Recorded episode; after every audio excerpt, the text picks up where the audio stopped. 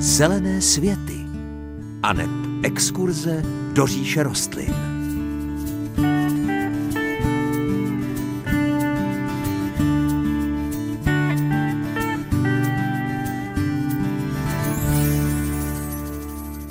Krásné páteční dopoledne. Počasí je pro zahradníky velmi důležitá věc, zřejmě trochu jinak to mají básníci, soudíme alespoň podle slov Williama Browna, anglického básníka, který se v první polovině 17. století vyjádřil takto. Neexistuje žádné roční období, které by přineslo takové potěšení jako léto, podzim, zima a jaro. Tak musíme uznat, že na tomto optimismu něco určitě bude. Užijte si krásný únor, který včera právě začal. No a příjemné páteční dopoledne. Přeje moderátorsky zahradnická dvojice Hanka Šoberová a Pavel Chlouba.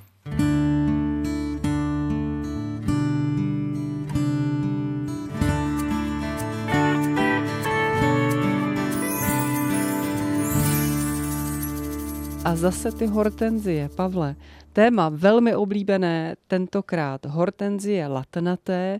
Představíte nám nějaké nové hortenzie? Vy jste totiž byl na takové cestě, kde jste se setkal s pěstitelem, možná šlechtitelem hortenzí latnatých? Ano, Hanko, já se trošku usmívám, protože tato návštěva mi určitě ovlivnila můj život, protože ona byla fantastická. My jsme se potkali s pěstitelem a šlechtitelem eh, hortenzí minulý rok. Šlo o hortenzie latnaté z této návštěvy jsme si přinesli nádherné fotky, zkušenosti, krásná lidská setkání a hlavně pozvání toho majitele, pěstitele a šlechtitele, který řekl, myslel to úplně vážně, ne jako kliše, říkal, kdykoliv, Pavle, budete v Holandsku a budete to chtít vidět, tak jste u mě vítáni, tak se přijďte podívat zás.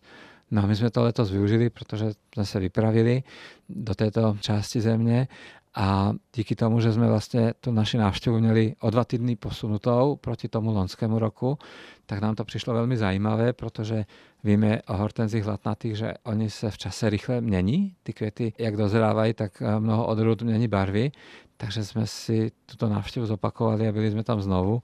Máme zase nové fotografie, objevili jsme úplné novinky, objevili jsme rostliny, které jsou třeba jenom v tom eh, širším výběru, že možná se ani nedostanou mezi rostliny, které budou množené, ale bylo to pro nás hrozně silné a myslím, že i pro posluchače máme pár zajímavostí, které se týkají těch nových odrůd a možná, že by bylo dobré je trošku představit. Tak eh, pojďme představit nějaké ty nové odrůdy a asi i říct, proč je vybíráte a co je na nich eh, žádoucí pro nás, pro běžné pěstitele hortenzí latnatých.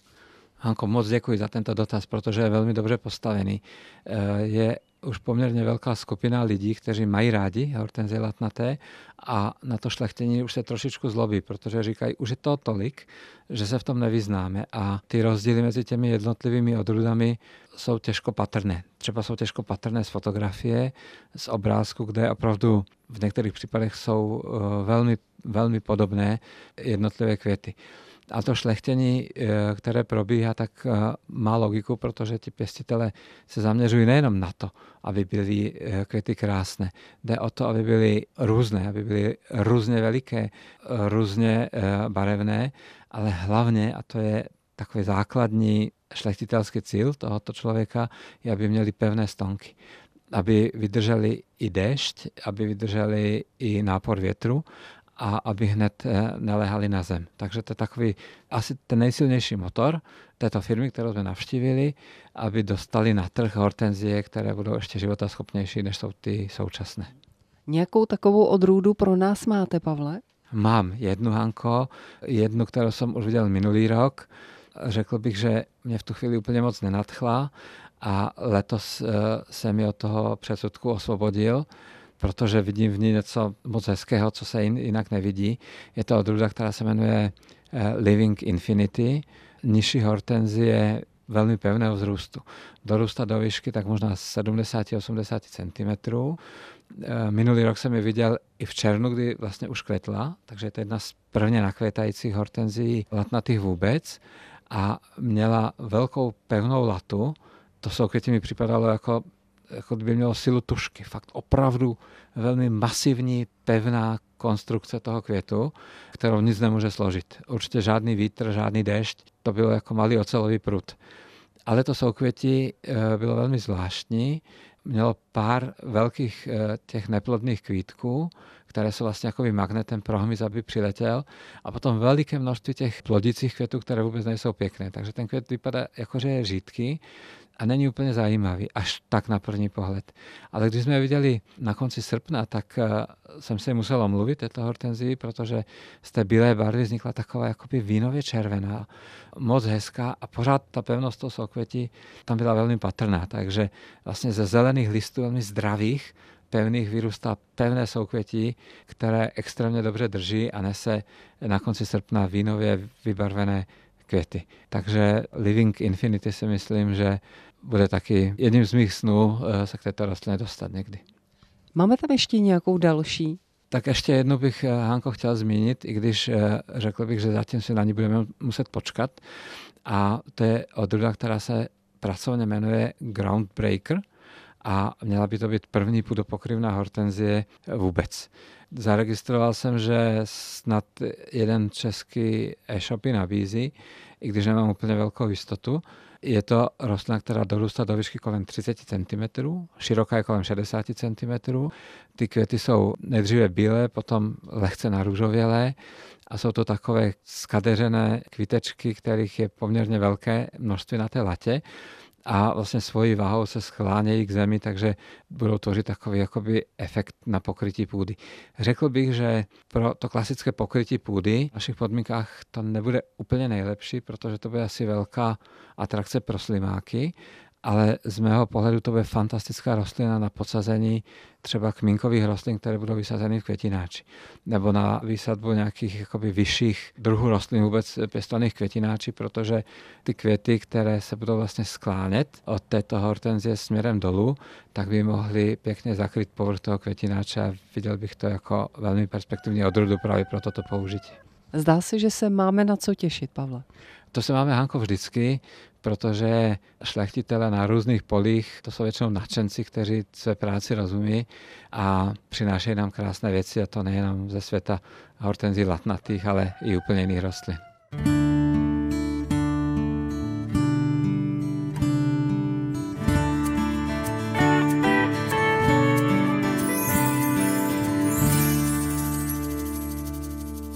Jsme se v jednom z předchozích dílů Zelených světů věnovali keřům, které v zimě kvetou. A nám se to téma moc líbilo, protože už začínáme chytat slinu, jak se říká, a těšíme se už na to, až nám všechno ozelená a rozkvete.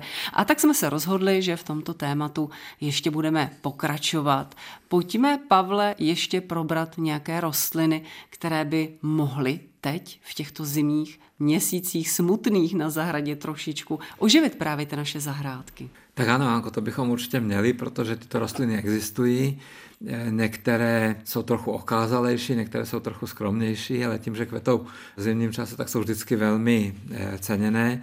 Já bych možná začal kalinou modroplodou, eh, která se latinsky jmenuje Viburnum tinus. To je druh, který bych před 10-15 lety možná ani nevzal do pusy, protože bych se toho bál, jak se vlastně zachová, ale po těch zkušenostech, které s touto rostlinou máme, nebo my kolegové tuto zkušenost mají, tak eh, začínám být trochu odvážnější o něm mluvit a možná, že bych ji i doporučil našim eh, posluchačům, zahradníkům, zahrádkářům, aby třeba zkusili, pokud mají dobré místo na zahradě. Je to kalina, která je neopadavá, stále zelená, eh, není příliš veliká, dorůstá do velikosti tak kolem metru a půl zhruba v našich podmínkách a pěstuje se jedna odrůda, která se od těch ostatních běžně dostupných liší tím, že je silně mrazovzdorná. Tato odrůda se jmenuje Eva Price, Eva Price se to píše. Mm-hmm. Kalina modroplodá, eh, Pavel, ten přívlastek eh, platí v tomto případě? Plodí skutečně modře? Platí, ano, Anko, platí. Plody jsou takové poměrně malé, nevím, snad jsou to peckovice, potažené takovou modrastou slupečkou, eh, nejsou až tak důležité pro vnímání té krásy, protože se nemusí vždycky vytvořit. A když se vytvoří, tak často to je jenom v malém množství, takže ty plody jsou vlastně efektem až číslo 3, řekl bych. Číslem jedna jsou květy, které na té rostlině rozkvětají. Zase je to podle počasí. V teplejších zónách, třeba někde v Anglii, už v polovině února u nás řekl bych, že to bude trochu později, že to bude mm, konec února nebo březen. Ty květy jsou v takových jakoby bílých soukvětích velmi, velmi dekorativní. Ale co je zajímavé na této rostlině, to, že ty květy, vlastně, které se mají otevřít v tom únoru nebo v březnu, tak eh, už jsou na té rostlině založené od zimy, takže už od prosince vlastně vidět celé to soukvěti v takových jakoby červených skupinkách připravené na to zimní kvetení. Takže odruda Eva Price by mohla na těch chráněnějších lokalitách přinést docela silný e, zimní efekt a myslím si, že e, bychom jim měli o milosti do těch předsudků a třeba i začít jednou začas trošku opatrně zkoušet. A abychom nezapomněli na ten efekt číslo dva, protože trojka byly plody, jednička květy, budou to listy? Jsou to listy, ano, protože všechny rostliny, které zůstávají přes zimu zelené, tak zejména v očích našich předků, kteří žili velmi přírodním životem, tak byly eh, velmi vnímané jako vzácné a životaschopné, symbolizovaly eh, odolnost a život. Takže když se můžeme dívat na zelený keřík eh, v zimním období, tak je to pro mnoho lidí hodně veselější, než koukat do keře, který je opadaný. Postřehla jsem tam z vaší strany v úvodu poznámku, že pokud dostane ta rostlina ty správné podmínky, pak se jí u nás může dařit. Jaké jsou to ty podmínky, které potřebuje k životu? To je moje oblíbená věta, Hanko. to říkám skoro vždycky, protože dopěstovat se k nějakému úspěchu vždycky znamená znát nároky té rostliny. Není to věc eh, neživá, vždycky se musíme přizpůsobovat Kalina eh, modroplodá má ráda humozní, hlubokou, eh, nevysychající půdu. U stále zelených rostlin je to skoro pravidlo. Vždycky by to místo nemělo být nějaké extrémně eh, horké, vystavené dlouhodobému přímému sluníčku. Takže vlhko, slunce a polostín, to by mohly být ty správné podmínky pro tento keřík. Tak tolik kalina modroploda. My jsme minule mluvili o zimokvětu a já bych tu měla ještě jednu rostlinku, která souvisí s tou zimou. Co takový zimoles, Pavle? Kvete zimě? Zimolezy jsou, Hanko, velmi eh, širokou skupinou rostlin, je to velmi bohatý rod. Eh, najdeme mezi nimi třeba některé popínavé druhy, velmi aktivní. Eh, mezi těmito rostlinami najdeme třeba i takzvanou kamčatskou borůvku, z mého pohledu velmi nespravedlivě pojmenovanou, ale také tam najdeme kvetoucí keře, které kvetou třeba někdy v dubnu nebo v květnu a mezi nimi, mezi těmito kvetoucími krásnými keři je jeden, který se jmenuje Zimoles vonný, Lonicera fragrantissima, která pochází z Číny a to je keři, který kvete eh, v zimním období. Myslím si, že jeho popularita u nás ještě jenom na začátku, v tom lepším případě, ale v Anglii je mimořádně milovaný, protože je to keřík velmi životaschopný, odolný, který, když kvete, tak to není žádná okázalá krása, to není jako když kvete šeřík, že ho vidíte z dálky, je to keřík, ke kterému je potřeba přistoupit. Květy jsou takové jakoby bílé tečky rozeseté po celém obudu toho keře bílé nebo slonovinové barvy, ale když přijdete blízko k němu, tak ucítíte velmi příjemnou vůni. Takovou nenásilnou, která nevadí, je to lehonká, velmi příjemná vůně a proto je to rostlina, která je eh, velmi oblíbená. Je to keř, který je poloopadavý, takže když je tvrdá silná zima, tak zhodí všechny listy, ale když je ten průběh zimy příjemnější, tak eh, některé listečky zůstanou a potom ty květy v těch eh, zelených tečkách jsou velmi takovým příjemným zážitkem na to, jak si eh, vylepšit zimu. Je tento zimoles náročný na pěstování? Není, Janko. Je to rostlina velmi životaschopná, mrazovzdorná, akorát potom eh, od kvetení je dobré k němu přistoupit s nůžkama a trošku ho prořezat, tím se vlastně podpoří růz nových větví, které potom tu následující zimu budou bohatě kvést. Pokud bychom to neudělali, nic se nestane, ale těch kvetoucích výhonů tam bude méně. Hmm, tak je to sympatianda, když není náročná na pěstování. No a pojďme přidat do třetice, ať uzavřeme eh, tu skupinku rostlin, které v zimě kvetou. Měli bychom tam ještě číslo tři. Máme tam ještě trojku a pro dnešní povídání jsem vybral rostlinu, o které jsme mnoho toho neřekli v zelených světech. Nikdy jsme se jí moc nevěnovali tak teď bychom to možná mohli napravit alespoň částečně, protože budeme mluvit o líkovci. Líkovce jsou keřovité rostliny od úplně malinkých keřičků, třeba 15 cm vysokých, až po velké 3 metrové keře. Některé jsou stále zelené, některé jsou opadavé, některé kvetou až pozdě z jara. Tak před chvilkou jsme probírali zimoles voný, tak nenajdeme tam taky třeba nějaký líkovec voný? Eh, líkovce eh, mají hezkou vůni, jeden se dokonce jmenuje líkovec voný, latinské jméno líkovce vychází z eh, nějaké řecké mytologie. Nevím přesně, jaká postava byla Dafne, ale Dafne je latinské jméno pro líkovec a druhové jméno latinské je Odora. Odora znamená vonný, že? Odér. To známe, odér, odor, ano. Takže to je keřík, který patří také trošku k těm citlivějším. Netroufl bych si ho vysadit do jakéhokoliv místa zahrady, ale někam k domu, do atriové zahrady možná ano. Je to rostlina, která začíná nakvětat velmi brzy. Už eh, v polovině února, když trošku oteplí, tak eh, rozkvétá. Je to celkem hezké, protože i raší zároveň a ty květy, když mrzne, tak se tak jakoby stáhnou do takového chumlíku, ale když je nad nulou, tak se otevřou, mají růžovou barvu a opravdu hezky voní. Horší na něm je to, že potom během toho léta už je velmi nenápadný a skoro nikdo si ho nevšimne. Hmm, Dafne, hezké jméno. Dafne, ano, pěkné jméno. Takže toto byl líkovec voný a měli bychom tam tedy ještě nějaké jiné líkovce? Máme ještě nějaké jiné, jeden vzpomenu jenom krátce protože se hezky jmenuje. Je to líkovec Vavřinový, který pochází ze západní Evropy. Jeho areál se táhne až po Maďarsko a Rakousko, takže občas se dá potkat někde v lese. Je to vzácnější rostlina, která ve většině zemí je chráněná. Má takový typický líkovcový projev, ale ty květy jsou takové spíše žlutě zelené. Jsou zimní, ale nejsou příliš nápadné. Myslím si, že ho na zahradách pěstovat nebudeme, ale to je jenom taková moje chlobovská povinnost prostě o těch rostlinách eh, našim posluchačům říct, aby věděli, že existuje. Mnohem zajímavější je likovec eh, jedovatý, který roste i v naší přírodě, roste eh, v bukových lesích nejčastěji. Je to likovec, který kvete velmi brzy z jara, obvykle v březnu, ale někdy podle počasí už se může otevírat i v únoru. A když kvete, a to je na něm zajímavé, tak nemá žádné listy. Jsou to jenom takové klacíky, které vyrůstají vlastně z toho lesního podrostu a ty jsou obaleny růžovými květy, které jsou taky e, velmi vonné, anebo existuje varieta, která má květy bílé barvy. Potom, až e, vlastně ty květy odkvetou, tak se tam objevují červené plody u té růžové kvetoucí varianty a žluté plody u té bílé kvetoucí varianty. Ty plody jsou velmi jedovaté, proto se ta rostlina jmenuje líkovec jedovatý, takže pozor, nesazel bych i do zahrady, kde jsou děti, ale jinak je to velmi příjemné oživení toho sortimentu, který můžeme na zahradě pěstovat právě díky tomu velmi ranému kvetení. A oživení bylo taky povídání o rostlinách, které ozdobí naší zahradu v zimních měsících nádhernými květy. No, my si dáme písničku a pak pokračujeme dál.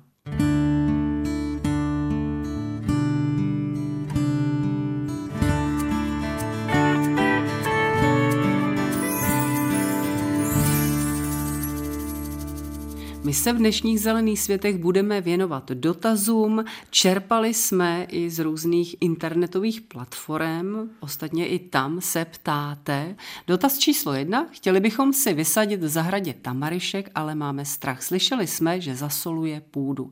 Eh, napište prosím všechny vlastní negativní zkušenosti nebo vlastnosti tohoto keře, abychom si v tom mohli udělat jasno.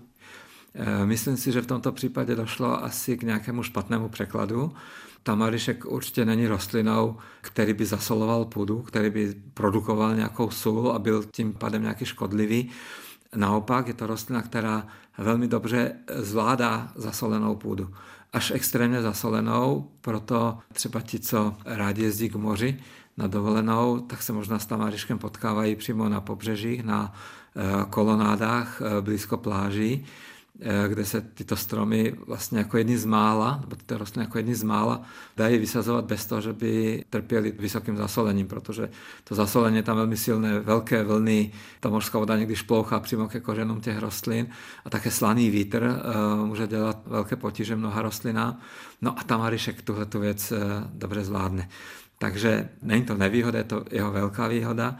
Ale výzva vlastně z toho dotazu byla vysvětlit negativní vlastnosti této rostliny. Jedna by se tam také našla možná, a to je to, že vlastně tamarišek má velký kulový kořen, dlouhý, a díky tomu se velmi těžce přesazuje už potom. Takže eh, kdo si chce vysadit tamarišek, měl by dobře si promyslet kam, protože třeba za tři, za čtyři roky už to nejde moc e, změnit. To je mhm. taková jeho hlavní špatná vlastnost. Pojďme na další dotaz. V jednom zahraničním televizním pořadu o zahradničení zazněla rada, že je potřebné rostliny na zimu uložit do chladného rámu. Co to je ten chladný rám? chladný rám je, Hanko, chyba překladatele. Aha. Myslím si, že i tuším, eh, odkud tento dotaz eh, vlastně přišel eh, z jednoho anglického pořadu, který je mimořádně hezký, mimořádně příjemný, velmi vzdělávací, ale myslím, že ten, kdo ho překládal, tak nebyl zahradník, takže některé ty výrazy jsou tam natvrdo přeložené přesně od slova do slova. Chladný rám je pařeniště. takže eh, nebudeme eh, hledat žádnou technickou vychytávku na to, abychom mohli ty rostliny zazimovat, prostě mají se dát do pařeniště. Já bych v této souvislosti ještě změnil minimálně dvě věci, které jsem si tam všiml, že byly špatně přeložené. V případě jedné vodní rostliny se říkalo, že to je vodní lilie, water lily, což je doslovný překlad. Eh, je to nesprávné přeložení výrazu leknín. Eh, lekninu se v Anglii říká vodní lilie, ale nebudeme tuto rostlinu nikdy tak nazývat, protože tím dojdeme jenom k nějakým omylům. A další často špatně pojmenovanou rostlinou je hrachor, který se eh, v angličtině jmenuje sweet pea, tedy eh, sladký hrášek. Pod pojmem sladký hrášek budeme vnímat nějakou zeleninu, která mm-hmm. má sladké lusky, ale ve skutečnosti se jedná o hrachor. Musíme být obezřetní na těch sociálních sítích přece jenom. Eh, no a ještě jeden dotaz. Sami si předpěstujeme letničky, ale vždy se nám ohromně doma vytáhnou a nikdy nejsou tak pěkné jako v zahradnictví. Jak se toho dá dosáhnout, aby se nevytahovaly? Stříká se něčím? No, Může se i stříkat. Eh, některé rostliny bývají chemicky ošetřeny takzvanými retardanty. To jsou přípravky, které vlastně způsobují eh, kompaktnější růst, aby ty výhony nebyly příliš veliké. Má to dopad na vzhled té rostliny i na záhoně nebo v truhlíku, když ji pěstujeme, ale zejména se to dělá proto, aby se do těch přepravných vozíků vešlo větší množství polic, aby se nepřepravoval vzduch, takže některé rostliny bývají takto ošetřeny, ale jejich eh, poměrně malé množství. Myslím, že ten výsledek, eh, který je tak příjemný v tom zahradnictví, tak eh, není ani výsledkem nějaké chemie, spíše technologie pěstování a možnosti toho zahradníka, který to pěstuje. To je asi nejzákladnější věc, protože růst rostliny se dá eh, regulovat eh, optimalizováním poměru světla a tepla. Když je teplo a málo světla, co se v domácnostech stává velmi často, tak ty rostliny za tím světlem rostou, jsou velmi křehké, jsou vytažené a nevypadají k světu. V těch zahradnictvích se pěstují eh, letničky ve skleníku, eh, kde je světla dostatek a navíc tam ještě působí jeden fenomen a to je teplota. Takže když je možnost ubrat eh, na teplotě, méně topit anebo více větrat ten prostor, ty rostliny se vyvíjejí třeba při teplotě kolem 12 až 15 stupňů, tak rostou mnohem pomalejc a kompaktněji, než když se jim v tom kotli přitopí. Takže toto je asi hlavní důvod toho, proč jsou ty rostliny v zahraničí vypěstované hezčí než ty domácí. Ale i na to domácí pěstování bych měl jednu radu. Pokud je to trošku možné, teda tak uh, ubrat teplotu, dát rostliny co nejblíže k oknu a potom domácnosti, které mohou používat závěsy, tak ať ty závěsy prostě zatáhnou i za tu cenu, že v tom pokojíku bude méně světla, ale vlastně ten závěs eh, často odráží to přicházející světlo zvenku zpátky k těm rostlinám. Takže eh, tyto rostliny se potom eh, vyvíjejí pomalec díky té nižší teplotě a toho světla tam mají více. A nebo někdy postačí jenom na karton nalepit velký kus alobalu a dát to k těm rostlinám z té části od pokoje. Ten alobal je taky schopen prostě nějaké světlo odrazit zpátky a těm rostlinám ho nabídnout k využití. Děkujeme za rady a tipy.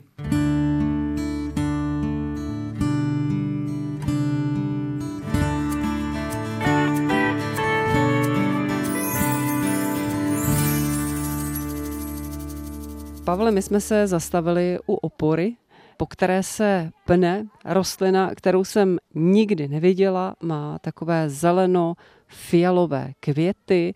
Listy mi připomínají mangold. Cože to vlastně je? No, Hanko, možná, že e, ta struktura těch listů tomu mangoldu trošku odpovídá. Abychom ale naše posluchače nedostali do nějakého omilu, tak je zapotřebí říct, že ty listy jsou podstatně menší, než jsou listy mangoldové.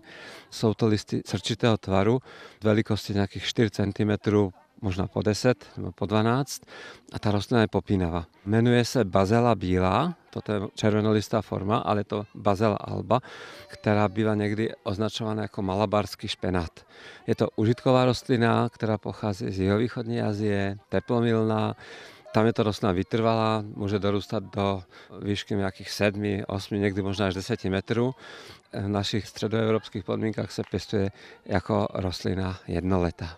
Má i plody? Tak ona má plody, teď to vidíme na ní, že vlastně kvete a na konci těch e, ještě rozkvetlých výhonů se vytvářejí malinké fialkové plody, které ale z hlediska užitečnosti nejsou až tak důležité budou důležité pro nás, pokud bychom chtěli tu rostlinu pěstovat v dalším roce. Nazbírat si semínka je vlastně jediná cesta, protože ona nepřezimuje v našich podmínkách a komu by se zalíbila, tak eh, prostřednictvím těch plodů ji může dopěstovat dál. Ale to, co je na ní důležité, tak to jsou zejména listy a ty listy se používají podobně, jako se používá špenát. Eh, jsou trošku kyselkavé, malinko jiné chutě, ale to využití je podobné. A můžeme tu rostlinu sbírat třeba ve velkém, když se budeme snažit nazbírat větší množství těch listů, tak můžeme ustříhnout třeba polovinu té rostliny a zbytek nechat dorůst, anebo jenom postupně budeme otrhávat jednotlivé listy a ty potom používat v té kuchyňské úpravě. A navíc krásně to vypadá, že jako ozdoba do naší zahrady a ještě to, že je ta rostlina užitečná a dobrá, tak to je taková přidaná hodnota pro nás, řekla bych. Ano, to určitě ještě bychom možná mohli zmínit, že obsahuje eh, vyšší eh, množství vitamínu A a vitamínu B, takže je to opravdu rostlina, která v té kuchyni najde uplatnění, ale zase s velkým nadšením o ní mluvíme, protože je to rostlina také velmi dekorativní a díky tomu, že je popínavá, tak ji můžeme použít eh, třeba ke krytí nějaké pergoly alebo nějaké jednoduché konstrukce na pěstování popínavých rostlin. Mohla by růst určitě i na eh, pevnějším plotu. Udělala by i ten efekt, který očekáváme od popínavých rostlin a zároveň by přinesla i něco k jídlu. Tady bazelu vidíme růst na pěkném tunelu, který je vytvořený z karisítí a je to eh, velmi i dekorativní prvek a zároveň to rostlina, která nám přináší velký užitek. Takže ještě jednou ten název Bazel, a říkám to správně. Ano, je to Bazela bílá, eh, Bazela alba. Dá se eh, k této rostlině dohledat hodně informací i pod krycím jménem Malabarský špenát.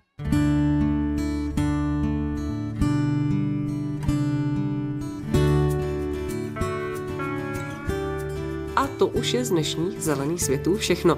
Ještě připomenu adresy, jakými se s námi spojit. Můžete buď psát na Český rozhlas u Třílvů 1 370 01 České Budějovice, možná pro vás bude jednodušší e-mail zelené svety zavináč cb.rozhlas.cz anebo zatelefonujte na 22 155 44 33. To je náš rozhlasový záznamník, na který můžete nadiktovat svůj dotaz. Příjemnější a veselější život s rostlinami vám od mikrofonu Zelených světů pro dnešek přejí Hanka Šoberová a Pavel Chlouba.